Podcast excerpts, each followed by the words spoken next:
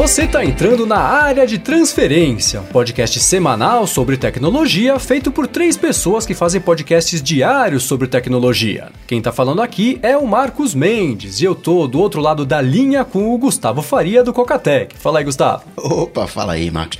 Virou bem o ano? Beleza, beleza. Não fiz nada, foi ótimo. Feliz, Natal, Feliz Natal aí. Feliz Ano Novo para todo mundo aí que tá ouvindo o ADT. Feliz Natal. Ih, rapaz, tô, tô bugado aqui. Feliz Ano Novo também pro Bruno. E aí, rapaziada, feliz ano novo pra todo mundo. Espero que a virada tenha sido muito boa, Natal também, né? E é isso aí, vamos que vamos, mais um. Chegamos na metade do nosso temporada piloto, né, cara? É, então, chegamos na metade. Os quatro episódios, esse também é patrocinado pela Alura Cursos Online e ano novo follow-up de coisas velhas, né? Dos episódios passados a gente falou algumas coisas que, por coincidência, nessas últimas semanas acabaram virando notícia de novo.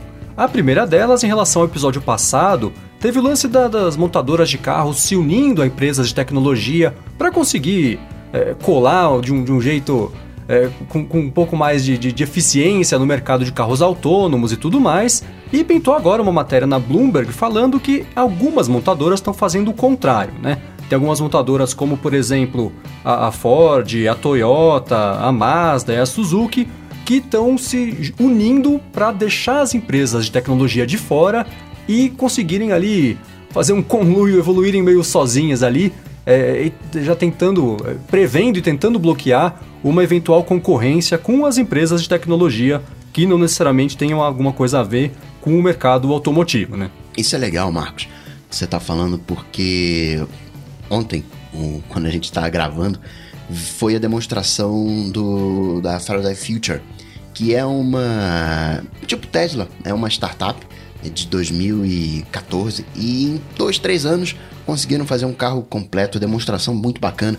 O carro procurando uma vaga no estacionamento, a arrancada. Os, a Tesla já coloca no bolso os carros, digamos, é, a petróleo. E esse, o Friday the Future, coloca no bolso o, o Tesla, assim, impressionante a, a, demonstração. E mostra, aí tem dois lados para se olhar, né? Em dois, três anos, eles conseguiram fazer um carro. E se uh, uma startup consegue fazer, a Apple também consegue fazer. Por outro lado, né, se a Apple não fez até agora, talvez ela tenha perdido o bonde da história, né? Talvez ela de fato não vai fazer, né? Porque impressiona, mostra como você pega o, o que o GeoHot fez, uma equipe mínima, sei lá, de 5, 10 pessoas, conseguiu fazer um sistema, eh, pegar um carro tradicional e colocar um sistema de direção autônoma. É, não precisa. A gente vive numa era que não precisa mais tanta gente, né? Não precisa mais uma grande empresa para fazer. A inovação hoje vem de, dessas pequenas empresas, né? Dessas startups. É, eu acho que o GeoHot é um ponto fora da curva, né? Tudo que ele colocou a mão ali, ele conseguiu mostrar que dava para fazer o que achavam que era impossível, fazendo sozinho. Quer dizer, esse cara é um, um no que ele faz ali, dá, acho que dá para considerar um gênio, né? É, desbloqueou o iPhone com 16 anos, foi o primeiro a fazer isso. Desbloqueou, acho que depois o PlayStation também. Aí fez um carro que se dirige sozinho, ele mais um, duas, três pessoas ali. Acho que ele acaba sendo um ponto fora da curva. Mas é interessante ver mesmo, né? O lance da, da Tesla. Aí o pessoal que saiu da Tesla montou a Faraday e também está conseguindo apresentar coisas super interessantes. Você vê que, que o a tecnologia, mesmo essa de ponta, né, para um mercado específico como de carros autoguiados, está começando a, a, se tornar mais acessível para quem tem vontade, tem interesse e, claro, né, tem um enorme colchão de dinheiro de investidores para poder cair e, e aterrissar.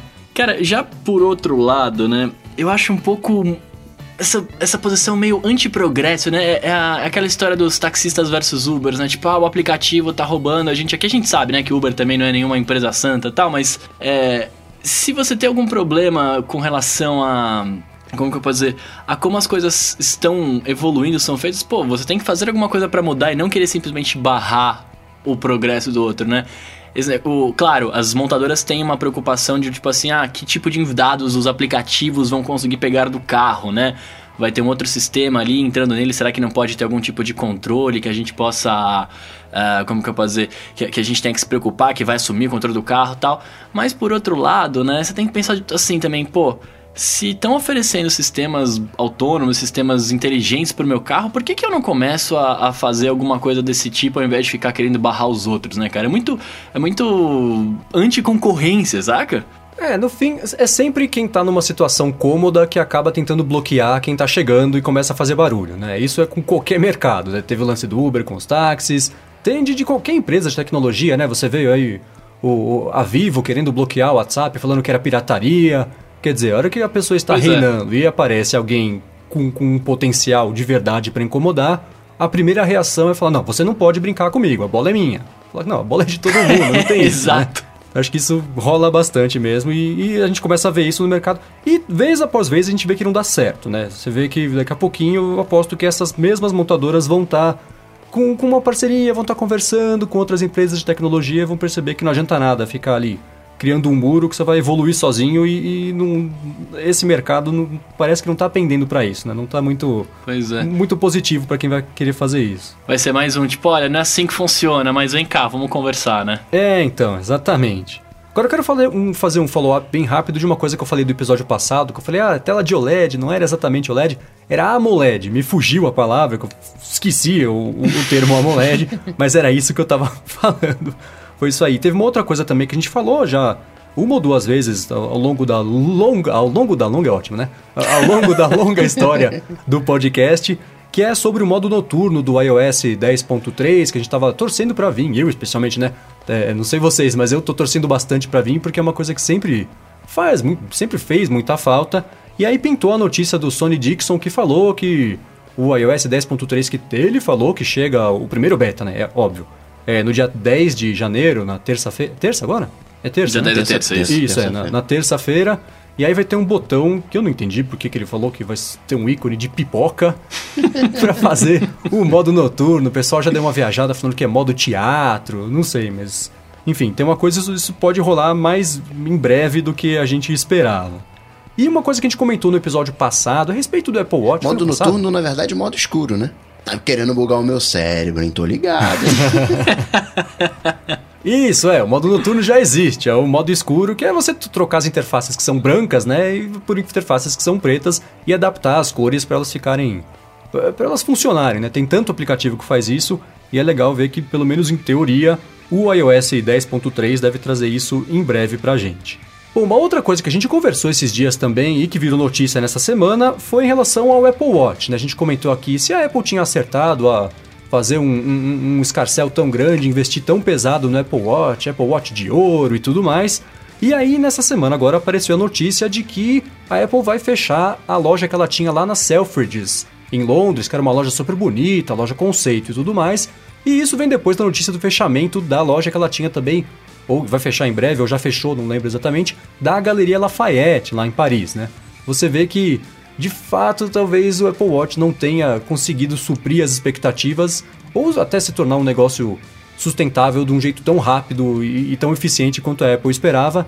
E tá corta, ela tá começando a cortar aí umas gordurinhas, né? Tirou o relógio de ouro, agora o Edition é de cerâmica e custa 9 mil dólares a menos. Fechou as, as lojas específicas que ela tinha. Quer dizer, de fato o Apple Watch talvez não tenha conseguido engrenar do jeito que a Apple esperava, ou da expectativa que ela tinha lá no começo. né? Não digo engrenar, eu, eu acho que eles tentaram posicionar o relógio como um artigo de luxo, na verdade, né? Principalmente com esse de ouro aí, que os caras falam assim, "Ah, nada a ver e tal. Agora tem ainda um mais caro. E essa loja lá de Paris, da Galeria Lafayette, é, se eu não me engano, é, lá é uma loja que só vende coisas de luxo, né? E, e o relógio ele acaba não sendo esse artigo e acabava não, não. Como eu posso dizer?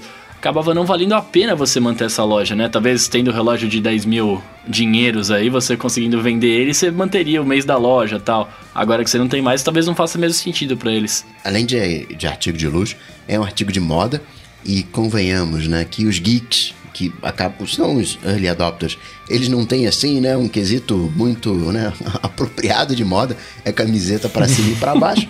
E outra pegada que tem o relógio é a questão fitness. E vamos combinar que os geeks não são assim muito afeitos à atividade física. Especialmente o lançamento foi um pouco atrapalhado, né? O relógio estava me atirando para todos os lados e agora é, nessa segunda revisão já lançaram né, a versão 1, chamaram a 1 de 0, aí lançaram a 2 também. Ainda tá meio confuso isso, mas o propósito do relógio tá aos pouquinhos começando a se encontrar. Acho que o apelo de moda ele virou uma coisa secundária. Tem as pulseiras para quem gosta de fazer de, de colecionar essas coisas, combinar e tudo mais. Mas acho que o, o principal apelo dele é, virou a praticidade e a parte de exercício, né? E essa parte mais de moda e glamour, aquela coisa toda, acabou ficando um pouquinho de lado. E o que faz sentido, né? Acho que eles tentaram Claro. emplacar e não rolou. Então, bola pra frente e, e- e- e muda a trajetória para você conseguir evoluir o produto. Acho que isso aí é perfeito. Pena só que teve que fechar essas lojas. Bom, e o último follow-up do episódio é, na verdade, um comentário que tanto o Peterson Alves quanto o Wanderson Pessoa fizeram, que a gente tava falando sobre os aplicativos de anotações, as plataformas de guardar texto e tudo mais, e eles falaram e lembraram do Google Keep, né? O, o, o Peterson Alves perguntou assim: Ah, na pauta que vocês falaram sobre apps de notas, eu recomendo o Google Keep. Ele faz uma sincronia praticamente perfeita em tempo real entre PC e, e celular.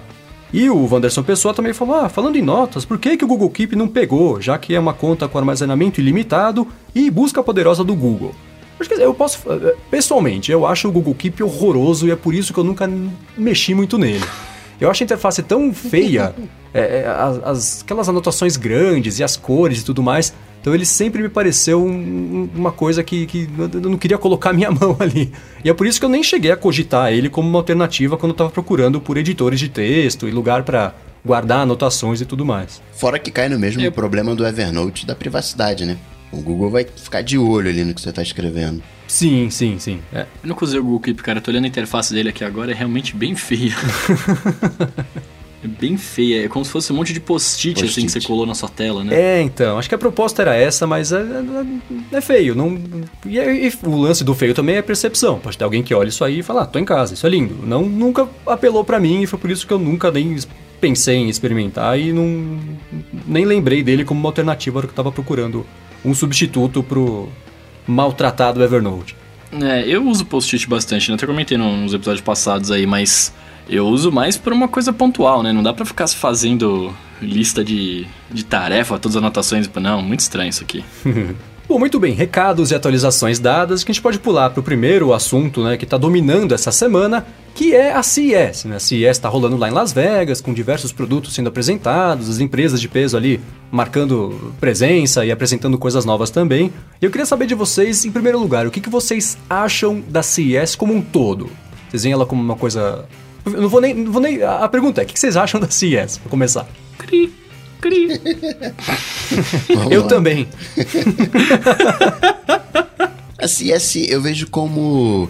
Ela já foi mais importante, né? Ela acabou perdendo esse. esse lado. é, virou mais uma feira de tecnologia. Né? É um momento onde você tem não mais os grandes players, os grandes players até anunciam uma coisa ou outra, aproveitam o momento. É provável que a Apple fa- fale durante essa semana alguma coisa, né? até para tirar um pouco o foco da CES. Mas o- os grandes players fazem ali um anúnciozinho, alguma coisa. Agora, é um momento onde você vê ah, as pequenas, entre aspas, empresas usando a- o que as demais empresas é, criaram. Então você vê muitos drones, né? Você vê o início de muita coisa, mas acaba que muita coisa não pega, né? Ah, esse ano vai ser o ano da, da TV 3D. Era uma CS que só tinha TV 3D e uh, não pegou, né? A gente- era uma CS que a gente podia ter pulado. E aí, Bruno, o que você acha? Cara, não, não vai muito longe, né? Assim, é... Claro, tem coisas legais que são mostradas lá, mas no fundo é isso que o Gustavo falou. As coisas acabam... Você acaba vendo um monte de coisa lá e você fala, pô, isso seria legal, tá? De repente, cadê esse negócio que a gente viu, né? Tipo, às vezes não vem pra frente. Sei lá, acho que, acho que já foi, né? Uma coisa muito boa. Hoje em dia, realmente, não vejo muito... Tanto que, eu pra ser bem sincero, cara, eu acompanho muito pouco, tá ligado? Eu fico vendo, mesmo que é de highlight, assim, ó, tipo, ó, rolou uma coisa muito da hora, eu vou lá e vejo, tá ligado? O que, que você destacaria como highlight dessa, dessa série que tá rolando agora? É, eu acho curioso destacar o highlight, porque. é, quais. Me diz dois highlights do ano passado da CES. É, então. Então. Mesmo assim, é, vamos falar de algumas coisas que rolaram nessa semana, né? A Intel anun- anunciou, lançou o, o, o Kaby Lake que tem um aproveitamento melhor para PC, para laptop também, isso é super bacana, era super esperado. O pessoal já tá falando, ah, poxa, pena que a Apple lançou os MacBooks, né? Agora que o Kaby Lake é, teve essa. É uma versão melhorada, no fim das contas, né? Do, do, do processador. E teve o, o Asus lançou, anunciou hoje o Zenfone novo. Teve, mas, mas você começa a, a ver assim, essas grandes empresas que fazem grandes anúncios poderiam fazer esses grandes anúncios fora da CES e eles seriam tão importantes quanto, né? Exato. Então, quem que depende da CES para conseguir aparecer? São todos os outros pequenos. Tem ideias, sempre umas ideias malucas, né? Você vê umas coisas que assim, daqui seis meses você tem certeza que essa empresa não vai mais existir ou que esse produto nunca vai virar. Se essa é Consumer Electronics Show, né? Produto para bens digitais de consumo.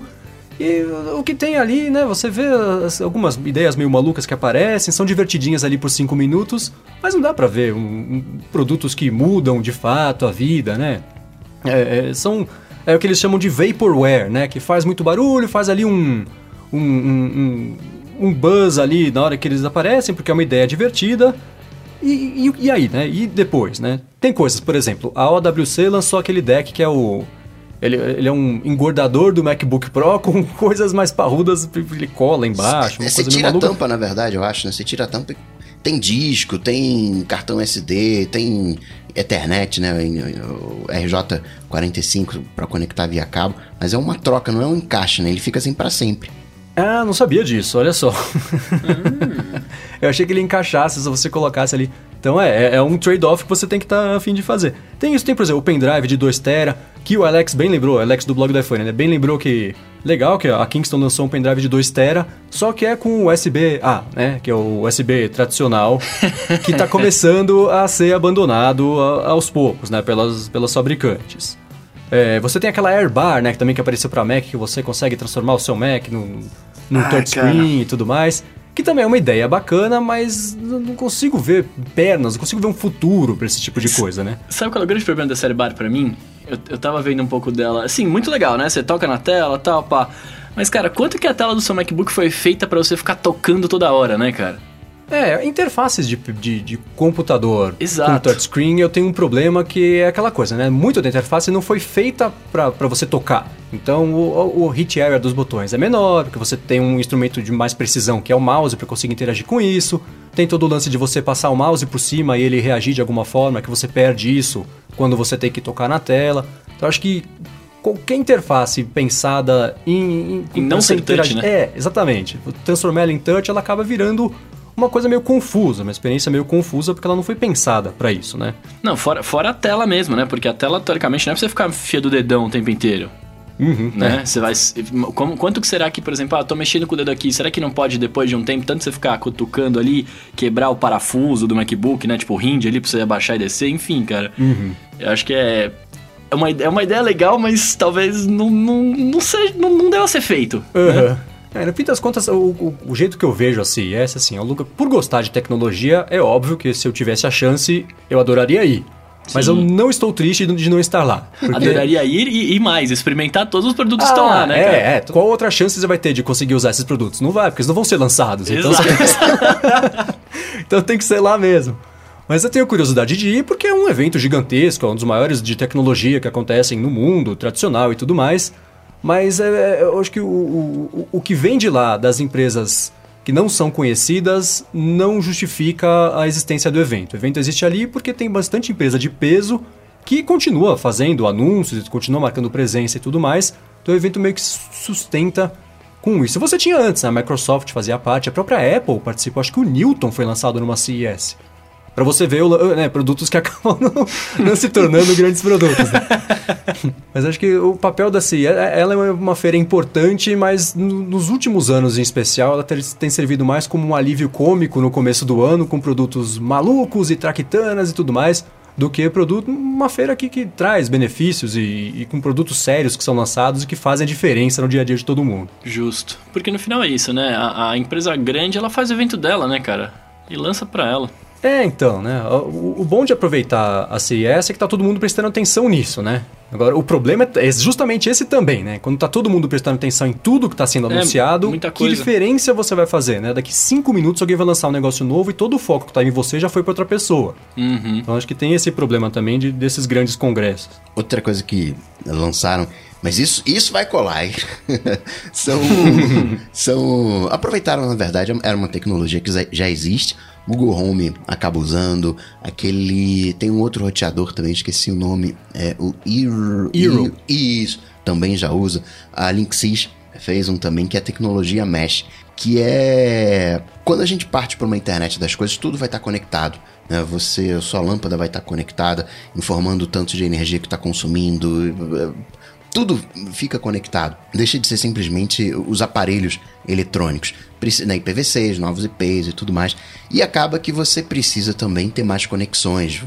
Não tem mais aquela coisa de você ter um único dispositivo, um único roteador próximo onde chega a internet, sei lá, na sala ou, ou no escritório toda a casa precisa estar conectada, você precisa replicar aquele sinal pela casa inteira. E tem essa tecnologia mesh que é bem entre aspas, é como se você estivesse expandindo a rede. Tipo o que faz o AirPort, quando você pega o, o Express e também os outros modelos, né, os outros roteadores, que você vai expandindo a rede, é mais ou menos isso, só que num outro pro protocolo, já padronizado direitinho. E tem tudo para ser padrão, porque imagina se a gente coloca, por exemplo, o relógio de luz da nossa casa com um mesh.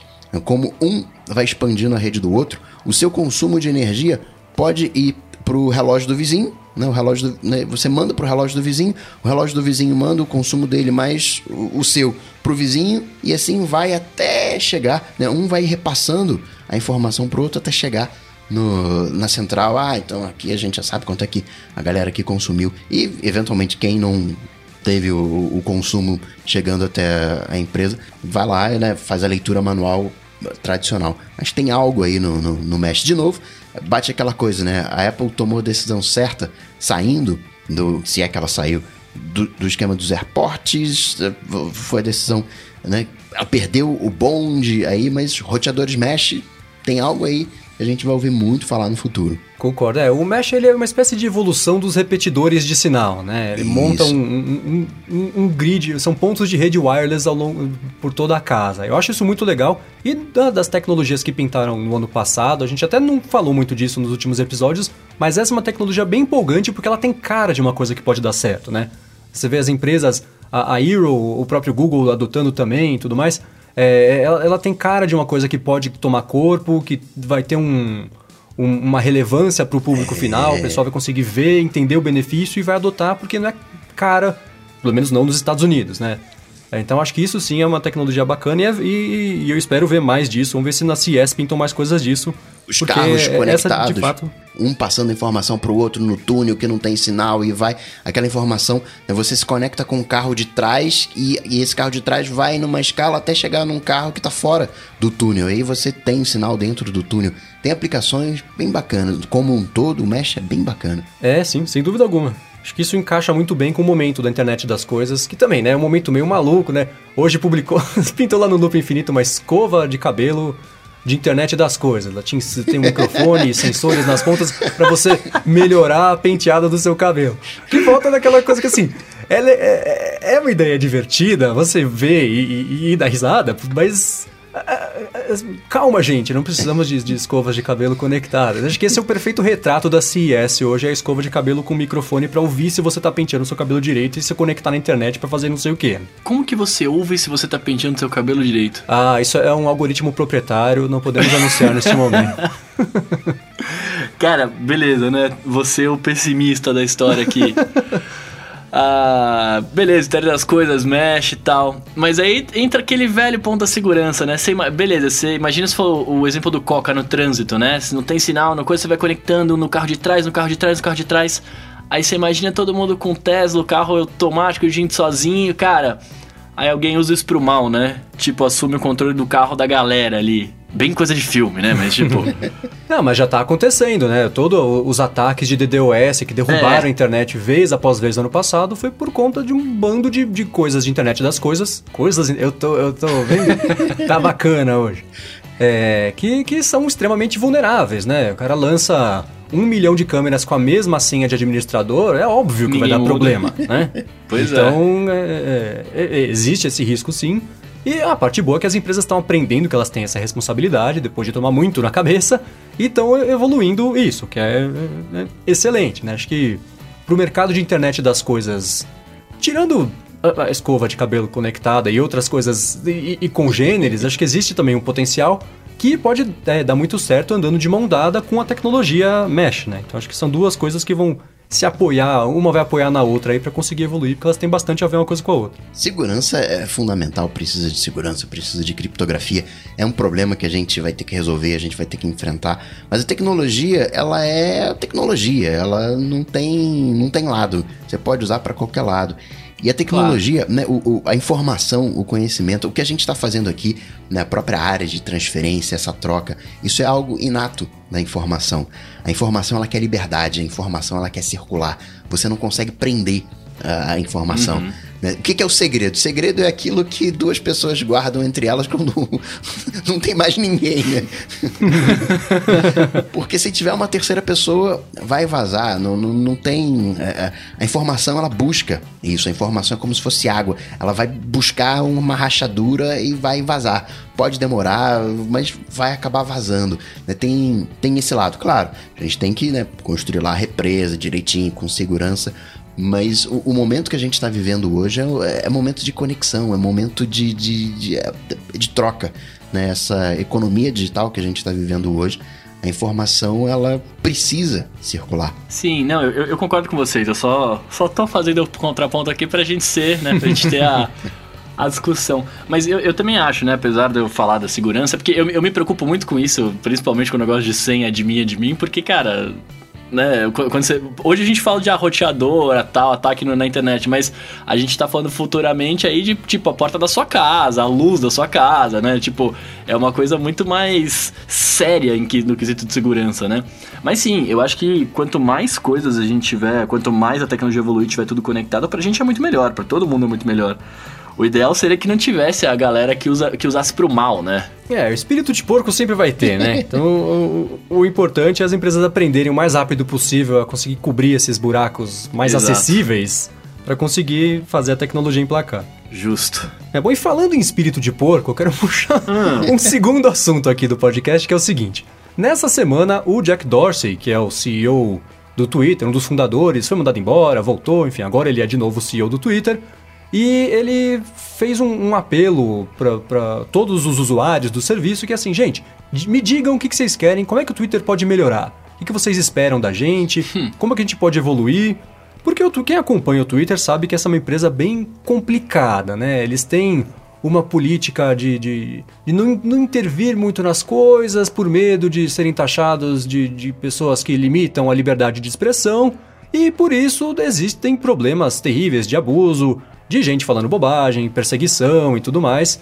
E, inclusive, presidentes conseguiram ser eleitos com isso, mas esse é um assunto para um outro momento. E, e, e o Twitter está numa situação complicada, né? Nos últimos anos, as ações da empresa despencaram porque os acionistas estão né, perdendo a confiança de que o Twitter vai conseguir se tornar uma um, gente grande, né? Vai deixar a adolescência de não saber exatamente o que ele quer ser da vida e, e, e tomar atitudes sérias, atitudes mais, mais, mais condizentes com uma empresa com a responsabilidade e o alcance que o Twitter tem, né? Você vê, por exemplo, no ano passado eles começaram... Na verdade, não é nem do ano passado, né? Quando eles abriram as ações da Bolsa, eles tinham... Deixa eu pegar aqui... Aliás, isso já responde uma das perguntas que alguém fez lá, a gente vai falar lá no, no Alô ADT. Eu uso o App Bolsa, sou uma das três pessoas que usam o App Bolsa do iOS. Mas, por exemplo, o Twitter, quando ele abriu a, as ações lá em 2014 eram 69 dólares por ação. Hoje está 16, né? E por pouco, assim, eles já chegaram a 14 e deram uma melhoradinha de seis meses para cá, porque eles estão mostrando muita vontade de melhorar. Mas enfim, o Jack Dorsey fez esse apelo, né? E você consegue ver pelas respostas. existe a, a, sugestão more, né? Que assim, me deixa editar tweets, pelo amor de Deus, né? E você twitta um negócio e vê que você colocou um, uma letra a mais, enfim, uma coisa assim, ou você deixa lá e, e fica com aquele, aquele remorso moral de, de ter errado um negócio, as pessoas acharem que você não sabe escrever, ou então você deleta e posta de novo, que aparece duplicado.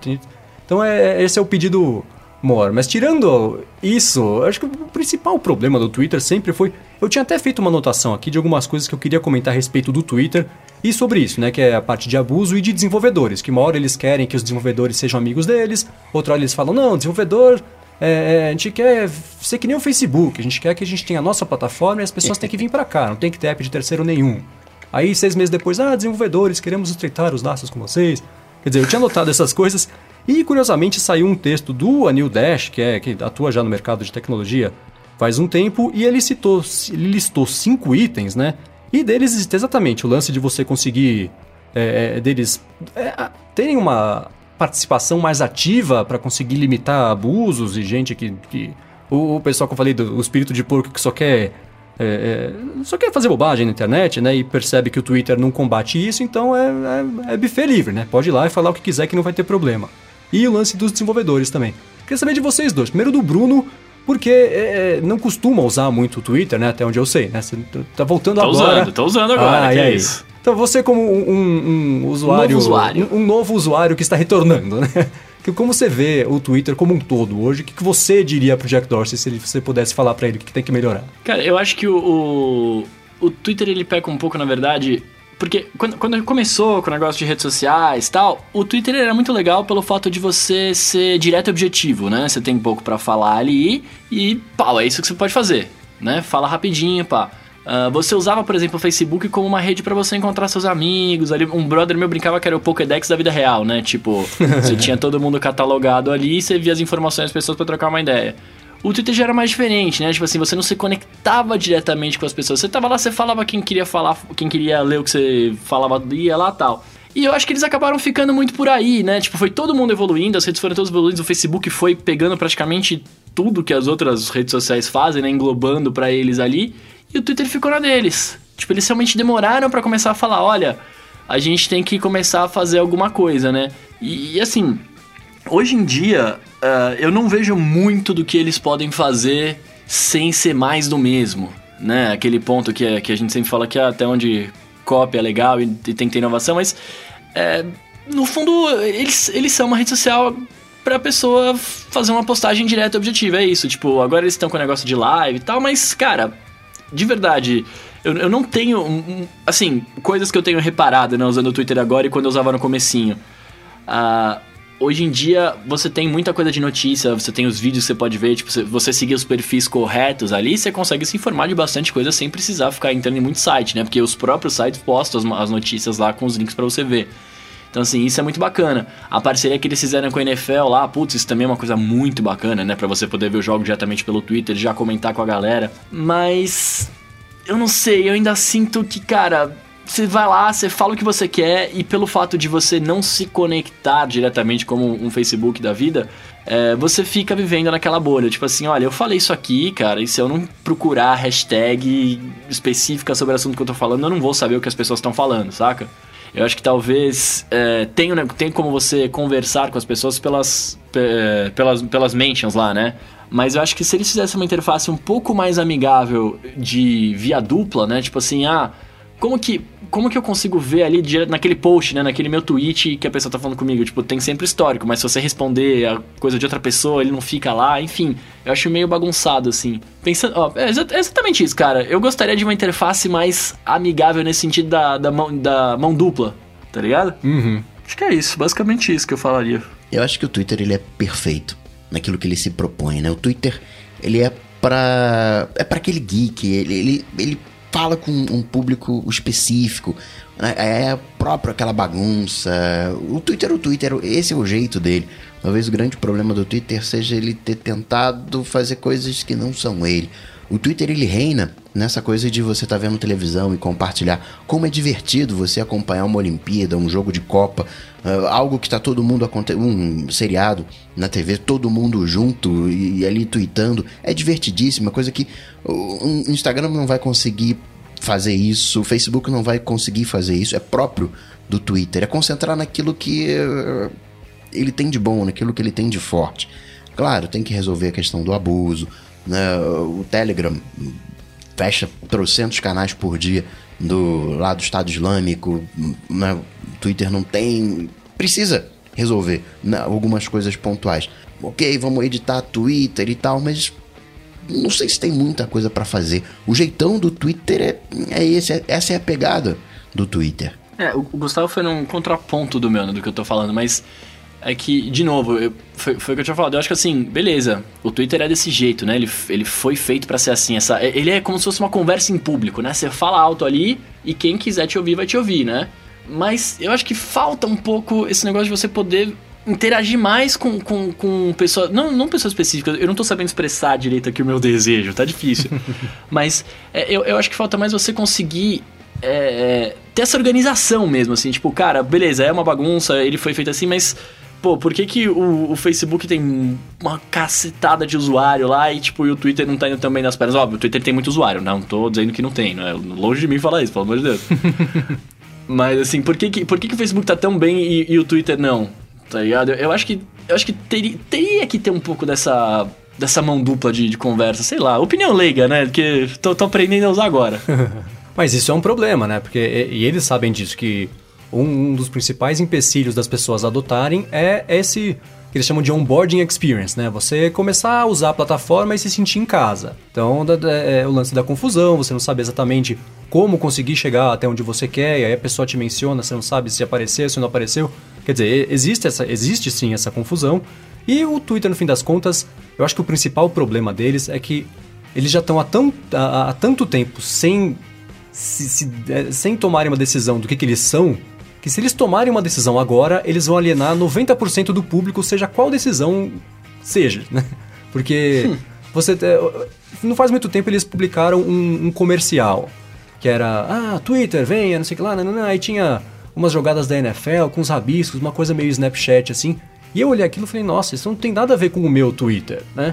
Não tem nada a ver com o Twitter de alguém que só acompanha música, ou, ou notícia, ou enfim. Assim, uhum. a, a, hora que você começa a se definir como uma coisa, você começa a alienar as pessoas que não têm essa mesma, esse mesmo objetivo que você, né? Então, existe a, tem uma frase engraçada lá do, do Mark Zuckerberg, não sei se eu já falei aqui, que ele falou que o Twitter é um carro de palhaço que caiu por acidente numa mina de ouro. Que era um carro meio desgovernado e, e deu muita sorte. Eles, a, a, sorte que eles deram é que eles apareceram, né? acho que foi em 2006, é, um pouquinho antes da chegada do iPhone, e o, o iPhone chegou, internet, móvel e tudo mais popularizou um, um, pouco mais esse segmento. E o Twitter encaixou muito bem, porque antes o Twitter era por você ou ia no site, ou você fazia o seu post por SMS. Talvez até exista isso hoje, mas ninguém usa, óbvio, né? Mas quando chegaram os celulares com o Twitter embutido ali, foi aí que ele, que ele explodiu do jeito que ele conseguiu. E o Facebook errou em não adotar o mobile por anos, né? Inclusive, isso eles também reconhecem, o, o próprio Mark Zuckerberg, de novo, também já falou várias vezes que eles deixaram o barco do mobile passar e esse é um erro que ele não quer cometer de novo. Por isso que ele fica, né, atirando para todo lado, ele tem o foco de mira laser para todos os lados, né, que não resolve nada. Então, e, e, também tá dando certo, né? Viu que alguém fez sucesso, copia aquilo ali, põe no aplicativo por três semanas, depois faz aquilo virar um aplicativo próprio. O pessoal migra para lá.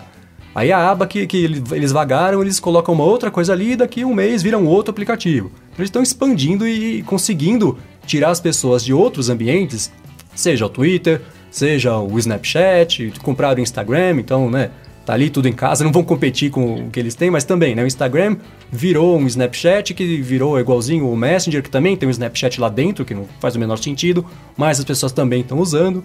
Acho que o Twitter tem essa crise de identidade que se, que se tornou um problema maior do que eles, né? Assim que eles se definirem como, ah, somos uma empresa de mídia. Quem tá lá para dar risada não vai mais querer usar, porque eles vão falar, ah, se o foco deles vai ser esse, eu preciso achar outro lugar. Ah, somos uma empresa de, de de, de, você falou da NFL, né? Que é uma coisa super legal. De fato é, porque a força do Twitter sempre foi o agora, né?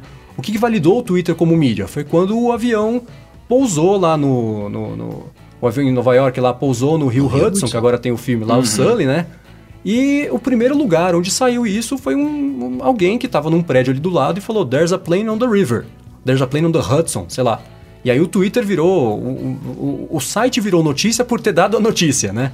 E isso validou, falou, poxa, as pessoas perceberam, ah, de fato, tem alguma coisa aí. Mas ao longo dos anos eles deixaram a peteca cair, especialmente. Eu falo muito do lance do abuso porque é isso que mais afugenta as pessoas, Sim. né? Porque nem todo mundo está acostumado ou, ou, tem a casca grossa de, de ser xingado e perceber que só, do outro lado é alguém frustrado que só está afim de. de, de, de é, a coragem que o monitor, de, ficar atrás do monitor dá, né? Então acho é. que isso sempre foi um problema. Teve o lance com a atriz do Ghostbusters lá, né? Que, que começaram a xingar ela e tudo mais, né? Ah, é, mulher. Teve vários lances, né? Cara, várias pessoas. Então, isso acontece e acho que esse é o principal, né? Enquanto o Twitter não conseguir resolver isso, eles não têm por que tentar resolver qualquer outra coisa. Bem colocado.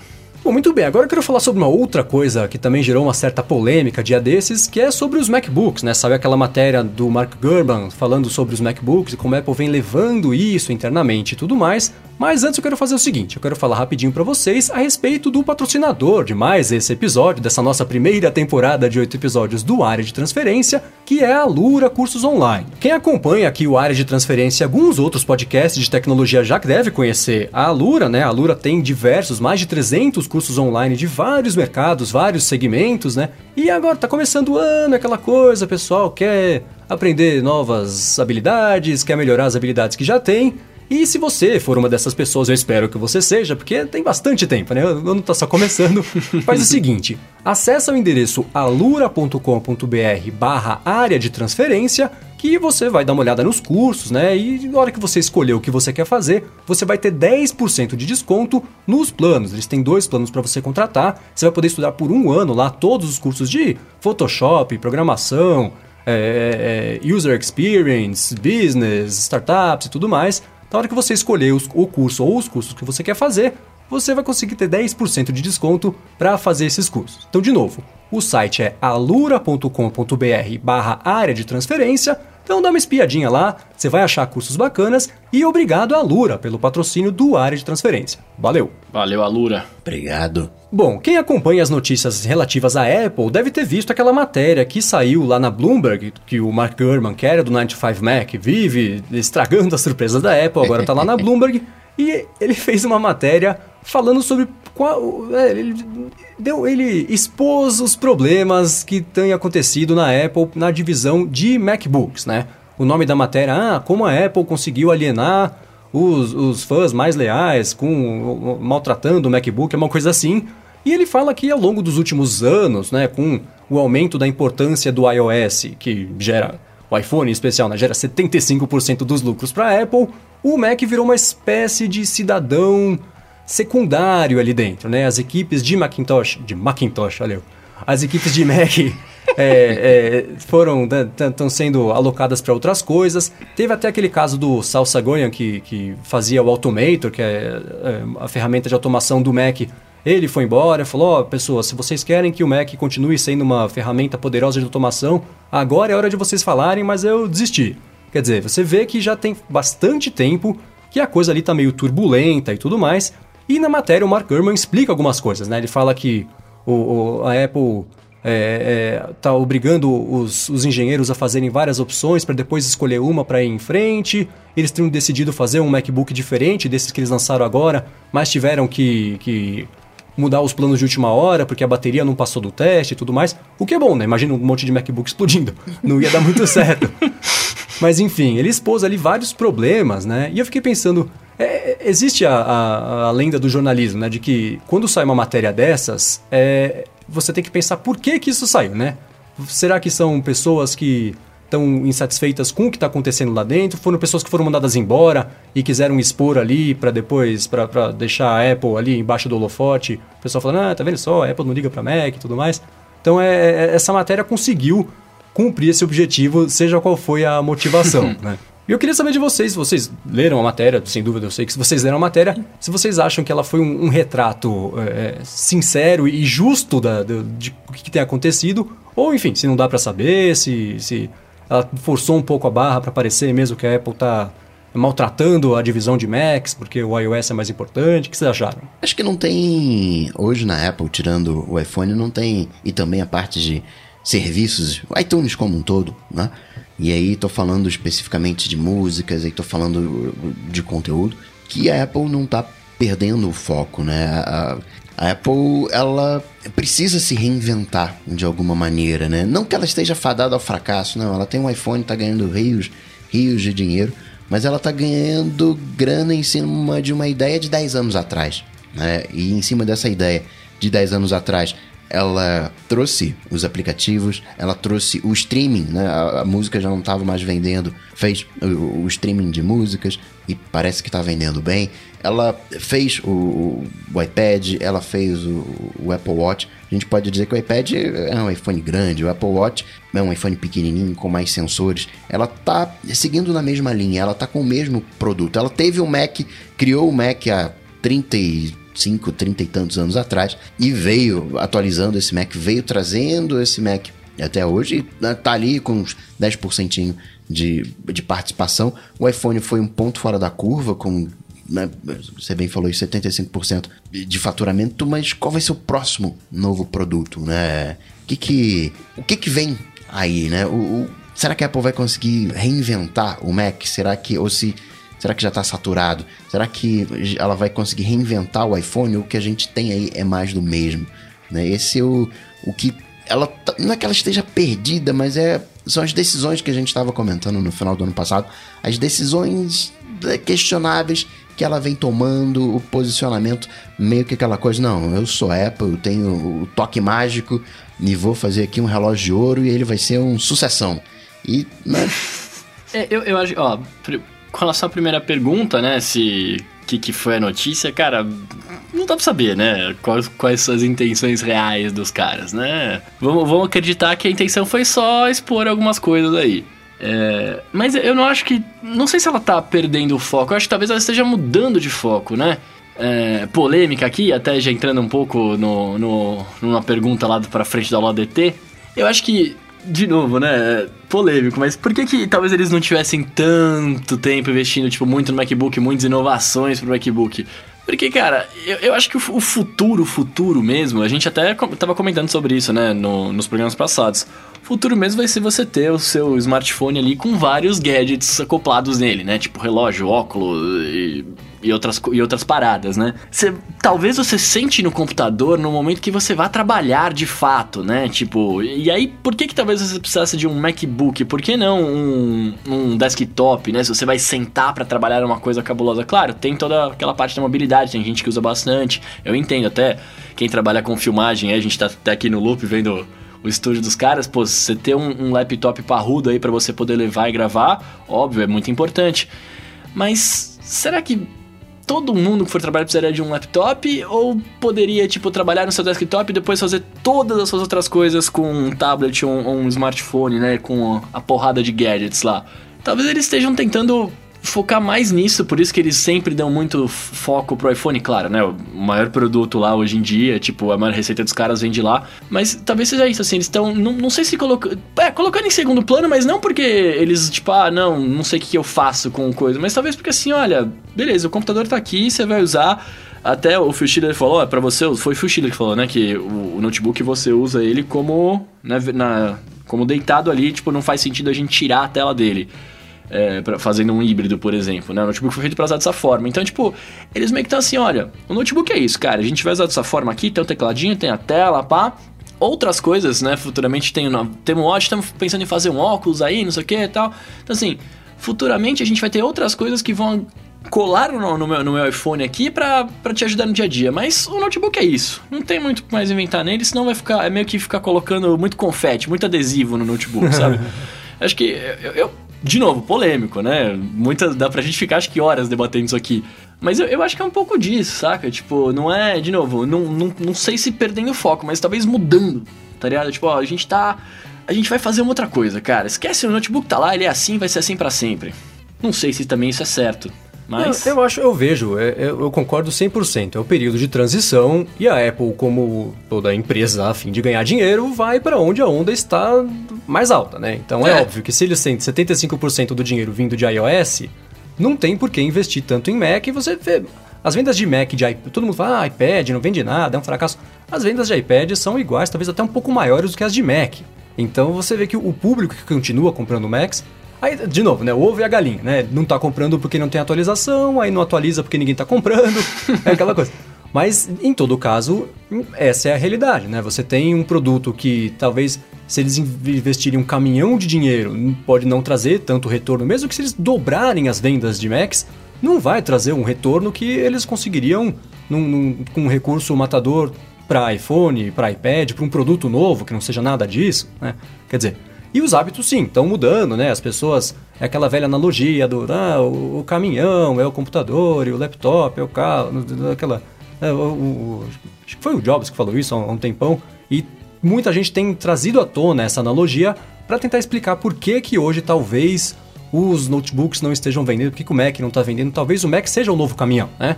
e os veículos leves sejam os, os veículos, os dispositivos móveis. Então, no fim, das contas, pode sim ser a mudança de hábito, mudança de do jeito que as pessoas trabalham, né? De novo, isso vai ter, vai comentar daqui a pouquinho isso lá no, no Alô ADT. Agora, em relação à matéria, me pareceu sim que foi, não que foi um, um, uma emboscada, não que tenha sido injusta contra a Apple, nada disso. Acho que se ela tá pisando na bola, ela tem que ser responsabilizada por isso sim, e esse é o papel da imprensa. Mas me pareceu que, assim como no passado saiu aquela notícia do, de podcasts, né? A Apple estava pensando em fazer uma plataforma proprietária de podcasts. Aquilo ficou para mim com a maior cara de alguém lá dentro que não concordava com essa história e resolveu vazar para a imprensa para todo mundo bater e eles talvez desistirem dessa ideia, ou pelo menos as pessoas já estarem avisadas que isso poderia acontecer.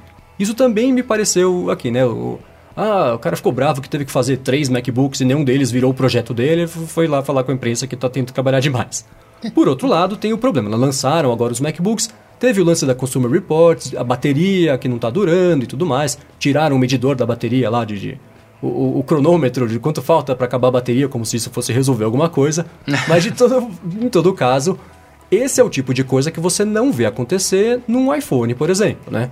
A, inconsistência da bateria tão grande assim, você teve. É, existem os casos é, de, Desliga sozinho. Até agora pode. o recall e tudo mais. mas é, é, não foi um problema que afetou 100% de aparelhos lançados e que fez a Consumer Reports falar, ó, não compre isso aqui porque não presta, né? Isso foi uma coisa inédita na história do MacBook e aconteceu justo agora, nesse momento que está turbulento lá dentro para essa divisão, né? Então acho que é isso. Caso você não tenha lido essa matéria do Mark Gurman, passa aqui na descrição e pega. Também eu deixei os links para todas as matérias que a gente citou, as notícias e tudo mais, aplicativo que a gente vai comentar daqui a pouquinho também, tá tudo aqui na descrição.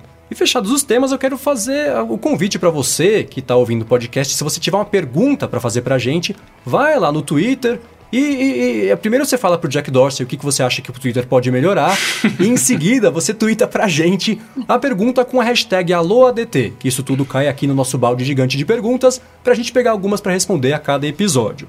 E foi isso que fez o Gabriel Agari. Ele perguntou justamente, né? O que, que falta para o mercado de tablets explodir? A gente está comentando meio ampassando aqui. É, eu, eu tenho, né, para quem não sabe, desde janeiro do ano passado, vai fazer um ano agora, né, que eu estou usando, usando só o iPad Pro para trabalhar todos os dias e tudo mais.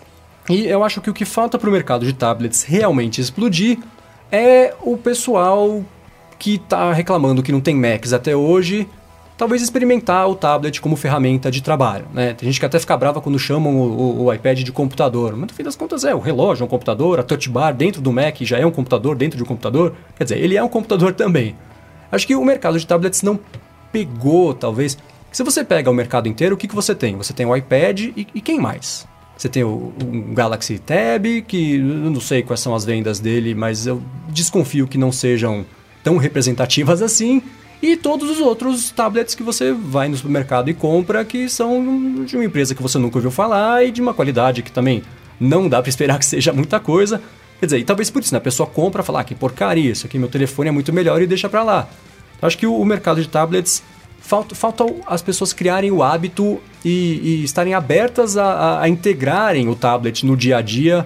Né? Deixa o telefone de lado no sofá e, e pega o tablet, você vai ver que vai ser muito mais legal você navegar, vai ser muito mais agradável a sua experiência do que ficar ali pequenininho no telefone. E no trabalho, é, existe até acho que um pouco de preconceito, as pessoas acharem que não dá para fazer as coisas no tablet. E de fato, há três anos não dava, mas hoje é perfeitamente possível.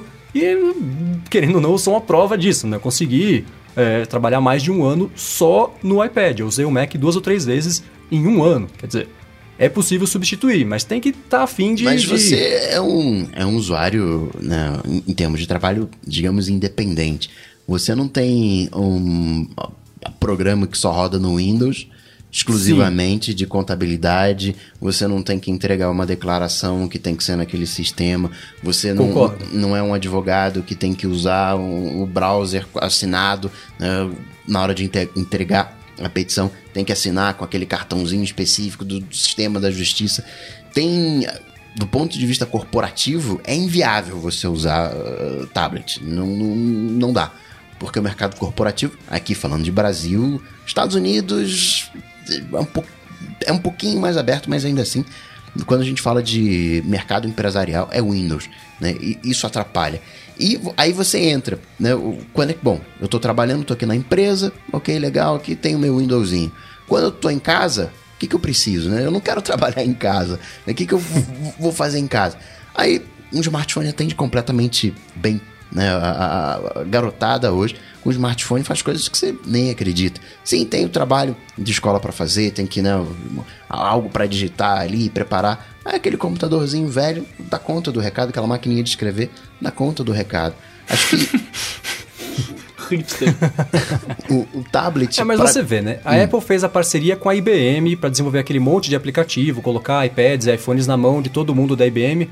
Não é porque é a IBM, é porque a IBM é uma das empresas que mais tem parcerias no mundo, né? Então, e porque o Tim Cook empresa... trabalhava lá também, né? É, então já tinha acesso, né? Mas acho que, é, é, que muitas empresas, né, arrisco dizer que, não diria a maioria, mas uma porcentagem gigantesca de empresas que não tem nada a ver com a IBM trabalham em conjunto com a IBM de um jeito ou de outro. Então você vai numa reunião, vê a pessoa usando. Acho que a Apple acabou usando a IBM como um cavalo de Troia para tentar mostrar que dá para conseguir usar o, o, iOS, um iPhone, um iPad, até. Um, enfim, conseguir é, é, evoluir esse mercado no lance empresarial, que, é que você falou, de fato. E é claro, né? Se eu precisasse trabalhar com After Effects, que nem o Kenji aqui trabalha todo dia, eu não conseguiria usar só o iPad, evidente. Mas para tarefas que você consegue adaptar, eu recomendo esse teste, porque é, você é bacana, conseguiria vale você conseguiria substituir o iPad pelo seu smartphone? Hum, então, ah, sim, eu já consegui. É, é, a gravação do loop matinal eu nunca fiz, eu sempre faço no, no H6. Inclusive, eu vou contar uma história curiosa daqui a pouquinho a respeito desse H6. Mas eu já consegui toda a parte de, de postagem e distribuição que eu faço no iPad, transformar em vídeo para subir no YouTube, eu faço no iPhone também. Eu não gosto porque é uma tela pequena comparada, evidente, né? Com o, com tem, o iPad. Você não tem o conforto. Mas. É, falta conforto. Daria para você fazer no smartphone, né? É, não sei. Você vai, por exemplo, o iPad Mini 2, né? O mais baratinho hoje tá custando R$ 2.500. Com R$ 2.500 você compra um computador. Você consegue colocar esse computador numa empresa e o tecladão lá, a tela, entre aspas, grande, você consegue fazer tudo. Acho que uhum. é, é, mais complicado essa pergunta aí de por que que, por que, que o, o mercado de tablets não pegou. Né? Ele é, um, é caro e vai te dar um conforto que talvez você não precise para a grande maioria das pessoas que já têm acesso a um computador tradicional. No trabalho, muitas das vezes, tem em casa também. E só precisa né, assistir uma coisinha ou outra ali que o smartphone já dá conta de recado fazendo de noite. É, concordo. Eu concordo com tudo isso que vocês estão falando, cara. Eu acho que, de fato, não, não sei se 100% de trabalho de empresa você consegue substituir com, com um tablet, com um iPad, né, da vida. Uh, mas tem um outro ponto aqui que eu acho assim.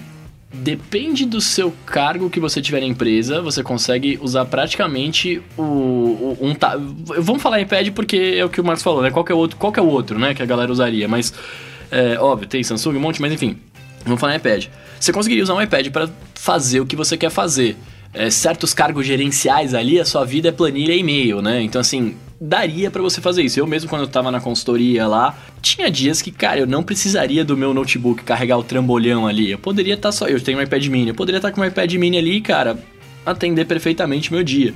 É, mas eu acho que tem, tem uma outra coisa que, além né, disso tudo que vocês falaram, eu acho que para de fato o mercado explodir assim, olha, vamos usar os tablets para sempre é para que que eu vou usar um tablet? Você tem que ter esse foco, né? Que eu acho que falta um pouco aqui, que até é o que a gente tá discutindo aqui. O Gustavo falando assim, pô, mas se eu uso o iPad, você não conseguiria fazer isso no iPhone e tal, pá.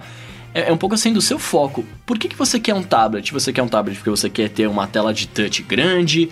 Você quer um tablet porque você quer carregar menos peso, quer ficar menos tempo preso a uma tomada, né? Enfim, você tem que ter, para qualquer gadget, na verdade, né? Você tem que ter uma utilidade para ele. E eu acho que as pessoas acabam tendo esse dilema que a gente tava debatendo aqui, né? Assim, tipo, cara, por que, eu vou comprar iPad se eu faço isso no meu smartphone? Ah, mas por que, que eu vou então, né, comprar o tablet se eu não consigo usar ele para 100% das minhas coisas? E na verdade não é bem assim, né? Dá para você substituir com algumas coisas de trabalho, como o Marcos faz, por exemplo, mas tem certas profissões e certos trabalhos que você não vai conseguir substituir, né? Então é um pouco assim, acho que pro tablet explodir mesmo e virar um, um computadorzão é um pouco do que eu falei lá atrás, né? Assim, tipo, usemos o computador simplesmente para trabalhar com coisas específicas, edição de áudio, de vídeo, de imagem, né, enfim, e você usa o seu tablet lá para o seu entretenimento. Concordo com o que o Marcos falou aquela hora lá, assim, tipo, olha, é muito mais confortável estar na minha casa mexendo no iPad grande, vendo uma coisa grande na minha frente, do que eu vendo no, no meu celular pequenininho. Ah, e eu, eu acho assim, beleza, né? Você faz no, no iPhone, mas, pô, eu acho que o iPhone e o smartphone, na verdade, né? Ele entraria muito mais pro adolescente, como o Coca comentou, né? Falando assim, olha, adolescente, você quer esconder as suas coisas que você está fazendo ali, os nudes que você recebe, você vê na telinha pequenininha, né? Pra, pô, seu pai não chegar ali e ver o que você tá fazendo. Mas, pô, se o cara for, tipo, usar... Eu vejo muito nos Estados Unidos. Aqui no Brasil é, é um pouco difícil ainda, né? Mas tem o iPad for School, né? For Education Uh, o que tem de vídeo no YouTube de cara falando assim: olha o que, como eu uso meu iPad na, na faculdade, no colégio, fazendo anotação, os caras que substituem o caderno pelo iPad Pro, assim. Isso eu acho um uso cabuloso. Se eu fosse moleque hoje em dia, cara, você ter ali um tablet, né? Que você tem todos os seus cadernos, todas as suas matérias, até livros, né? Que você pode comprar por lá. E ainda mais o iPad Pro com a tela grande, dual screen, você consegue dividir e ler um, um, PDF enquanto você faz a anotação, cara. Isso é muito melhor do que você carregar uma porrada de livros na mochila, né? Assim, até por, por saúde da coluna, tá ligado? Enfim, resumindo tudo que eu falei, é, eu acho que ele vai explodir quando as pessoas entenderem para que, que você vai usar. A partir do momento que você fala assim, olha, eu vou usar pra essa coisa aqui, o cara vai falar, então eu vou comprar um tablet que vai me ajudar. É isso aí. E é curioso, né? Porque a pergunta seguinte que eu tinha selecionado aqui, que é do, no, do William Leite, que, aliás, um abraço para ele, ele tá sempre interagindo com todos nós aqui, ele é um cara muito Sim. bacana. É, ele falou assim: quando que a gente acha que os smartphones vão se tornar o único gadget para lazer e trabalho? Qual é a estratégia? É um híbrido? Acho que a gente acabou tocando nesse ponto é, ao longo do episódio, falamos no comecinho, falamos agora aqui também, mas eu, eu não consigo ver, essencialmente, o smartphone se tornando o único gadget para lazer e trabalho. De novo, né? Por conta de. É, é, o smartphone tem a tela menorzinha, então a sua produtividade cai um pouco. Acho que o, o, até é, um tablet te permite fazer coisas. Tem aqui a tela dividida do iPad, por exemplo, e tudo mais. Mas eu não consigo ver o smartphone se tornando o único gadget para lazer e trabalho, mesmo sendo um híbrido. Tem aquele lance do Windows, né? Que você conecta o seu telefone no, no, no, no, você consegue transformar ele num computador, né? O Windows Phone, ele, você consegue até é, é, trazer arquivos externos e liga o monitor, ele é vira um Windows... se eu não me engano o nome. Isso, é, exatamente. Mas esse é o tipo de coisa que eu não consigo ver um apelo para o grande público, porque, pelo menos não, no, no, no futuro imediato, porque parece uma coisa muito alienígena ainda. Parece uma coisa muito distante. Talvez a pessoa achar que é complicado, não sei.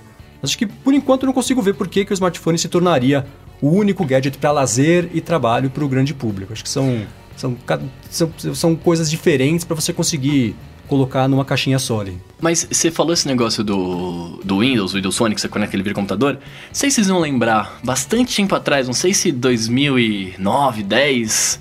Da Motorola. Tinha um... Da Motorola, esse mesmo que você conectava. Ele, ele era um dock, na verdade, para o seu celular, que era um notebook. Aí você abria, conectava o seu Motorola lá e ele aparecia a tela do Android numa versão mais amigável, mais para desktop, né? Assim, para você usar. Claro, não substitui o computador ainda, né? Principalmente porque faz bastante tempo. Mas eu achei, eu, eu achei de verdade naquela época que isso seria o começo, assim, tipo, olha o que os caras estão fazendo com o smartphone e tal, daqui a pouco você não vai ter mais nenhum tipo de computador, vai ser só essas docks pra você conectar o seu. E acabou que não virou, né? É, então, o próprio Continuum, né? Quando foi que eles anunciaram isso? Já faz mais de um ano, foi outubro do ano passado e. Cadê, né? Estamos em. É que não, é que não tem. Do, do ano passado não, de 2015. É que não tem smartphone com Windows. É. é, então. Não, mas eu, posso falar, cara, eu acho que eu acho que com a miniaturização da tecnologia, né, com o tempo vai passando, a gente tá fazendo coisas menores, né, tipo, mais potentes. É, eu acho que uma solução para isso seria esse, esse, o contínuo, até esse negócio antigo da Motorola, enfim, uma solução seria isso, né? Mas aí você não vai usar só o seu smartphone, né? Você é o que a gente falou no começo lá. Você vai ter o seu smartphone como gadget entre aspas principal e uma porrada de coisa conectada a ele, seja essa dock aí com com o computador, o watch, o óculos, né? Enfim, eu acho que uma, uma maneira, talvez, de fazer ele virar o, o, ponto de trabalho, né? Que você tira, você quando vai embora desconecta o seu celular ali, põe no bolso e já era, né? Uhum, sim. Mas uma coisa de você falar assim, olha, estou só com meu smartphone trabalhando, eu acho meio difícil, até porque é incômodo você ficar muito é, horas e horas sim. na telinha ali, tá ligado? É, Mas fácil o lance é ele virar mais um hub do que a, a ferramenta. Pode Concordo. ser. E, de repente, surgiu um novo dispositivo, menor, é. sei lá, com uma tela que se projete, com uma tela redimensionável, dobrável, né? Surgiu uma outra tecnologia, porque é difícil de, né? Eu, falando do, dos tablets, eu acho que o tablet ele não vai pegar. Eu não vejo um futuro brilhante para os tablets. Eu acho que vai ter que mudar, vai ter que surgir alguma coisa, vai vir uma tela dobrável, vai vir alguma outra coisa, até com um jeitão de tablet, que você tenha o mesmo o uso acabe sendo parecido com um tablet, porque a gente tem essa necessidade, mas o smartphone ele tem uma tela desconfortável, ele é, né, mesmo que seja um, uma versão Plus, é desconfortável, é pequeno, é, é uhum. apertado, a gente quer telão, não tem jeito. É, no fim das contas, isso me lembra aquela que é, é a espécie de teoria unificada de produtos da Apple, que a, isso cabe para o mercado inteiro, né? Que o Phil Schiller falou uma vez, ah, você trabalha no seu iMac, aí. Não, é o contrário, vou começar do relógio, né? Você resolve as coisas no relógio, o que você não consegue resolver no relógio você resolve no iPhone, o que não dá para resolver no iPhone vai para o iPad, depois vai para o MacBook, depois para o iMac. Quer dizer, cada tarefa tem a sua ferramenta, né? Acho que é, é, extrapolando do mundo da Apple, no fim das contas, é essa mesma situação de uso, né? Não adianta nada você ficar dando murro em ponta de faca e querer fazer uma coisa num telefone que não tem como fazer, porque existem jeitos mais fáceis de fazer. Então acho que é, acaba sendo meio por aí mesmo. Bom, e por último aqui eu quero falar da pergunta que enviada com a hashtag AloADT pelo senhor Bruno Casemiro, que além de ouvinte do área de transferência, também é um dos apresentadores aqui no podcast. Oiê! Ele perguntou o seguinte: como que eu gravo um podcast sem os equipamentos necessários? Então, eu vou te responder essa pergunta porque foi isso que eu fiz no episódio passado.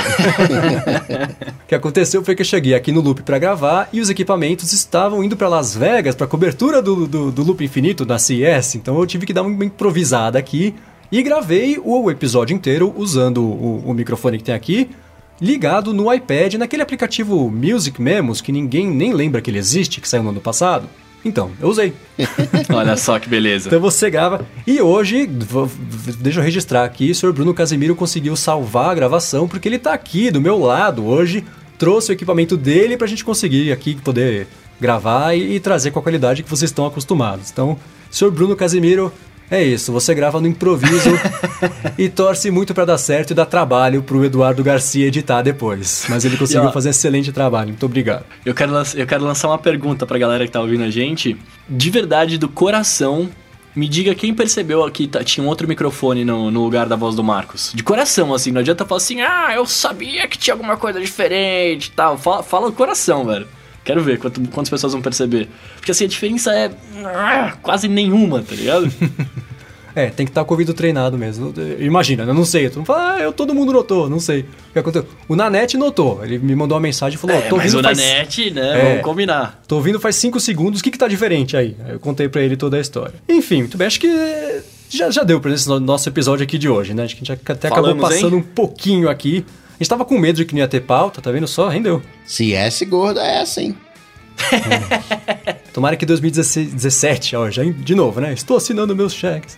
Mas tomara que 2017 seja tão frutífero quanto foi esse episódio, porque, com bastante tema, porque acho que ficou bacana. Se você quiser dar uma espiada nos links e, enfim, notícias e matérias que a gente comentou aqui, dá uma dá, entra no, na descrição do episódio aqui no seu aplicativo de podcast, ou então vai lá no areadetransferência.com.br barra 004 que vai estar tá tudo lá bonitinho para você. Obrigado à Lura pelo patrocínio de mais esse episódio. Obrigado ao Eduardo Garcia pela edição. Não falei dele nos últimos episódios, mas tem editado todos eles, está mandando muito bem. Obrigado a você por continuar aqui com a gente. Se você está curtindo, deixa um review no iTunes. Vou falar o que eu falei no episódio passado, né? Se você não está curtindo, fala com a gente que a gente quer melhorar, né?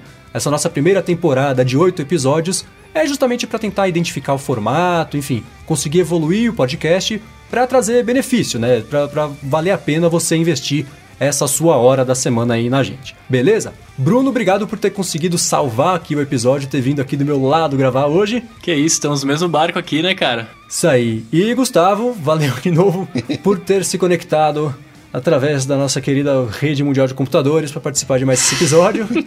Sempre um prazer. Pensou se a gente usasse o www em português, mano? RMC. Ponto. É, ia ser estranho isso. Enfim, Bruno, se as pessoas quiserem te achar, como é que elas fazem? Cara, falei mal do Twitter, né? Mas estamos lá, arroba Bruno Casemiro. Estou usando há muito pouco tempo, então ainda tô aprendendo ali, né? O que, que é legal postar. Enfim, mas vamos lá bater um papo que é muito interessante. Você pode me achar também no Instagram, no arroba Bruno Casemiro também.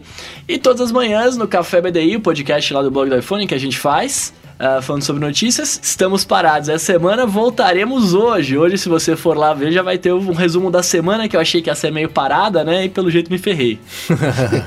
vai ter que resumir. E você, Gustavo? Pra me achar, muito fácil. Bate lá no Google, qualquer rede social, Cocatec, que você me acha. E obrigado, até semana que vem. Bom, se você quiser me achar, eu sou o Marcos Mendes, MVC Mendes no Twitter e eu faço o Loop Matinal também todas as manhãs. Volta agora na segunda-feira, dia 9. Beleza? Obrigado pela audiência e de volta na semana que vem. Tchau, Valeu. tchau.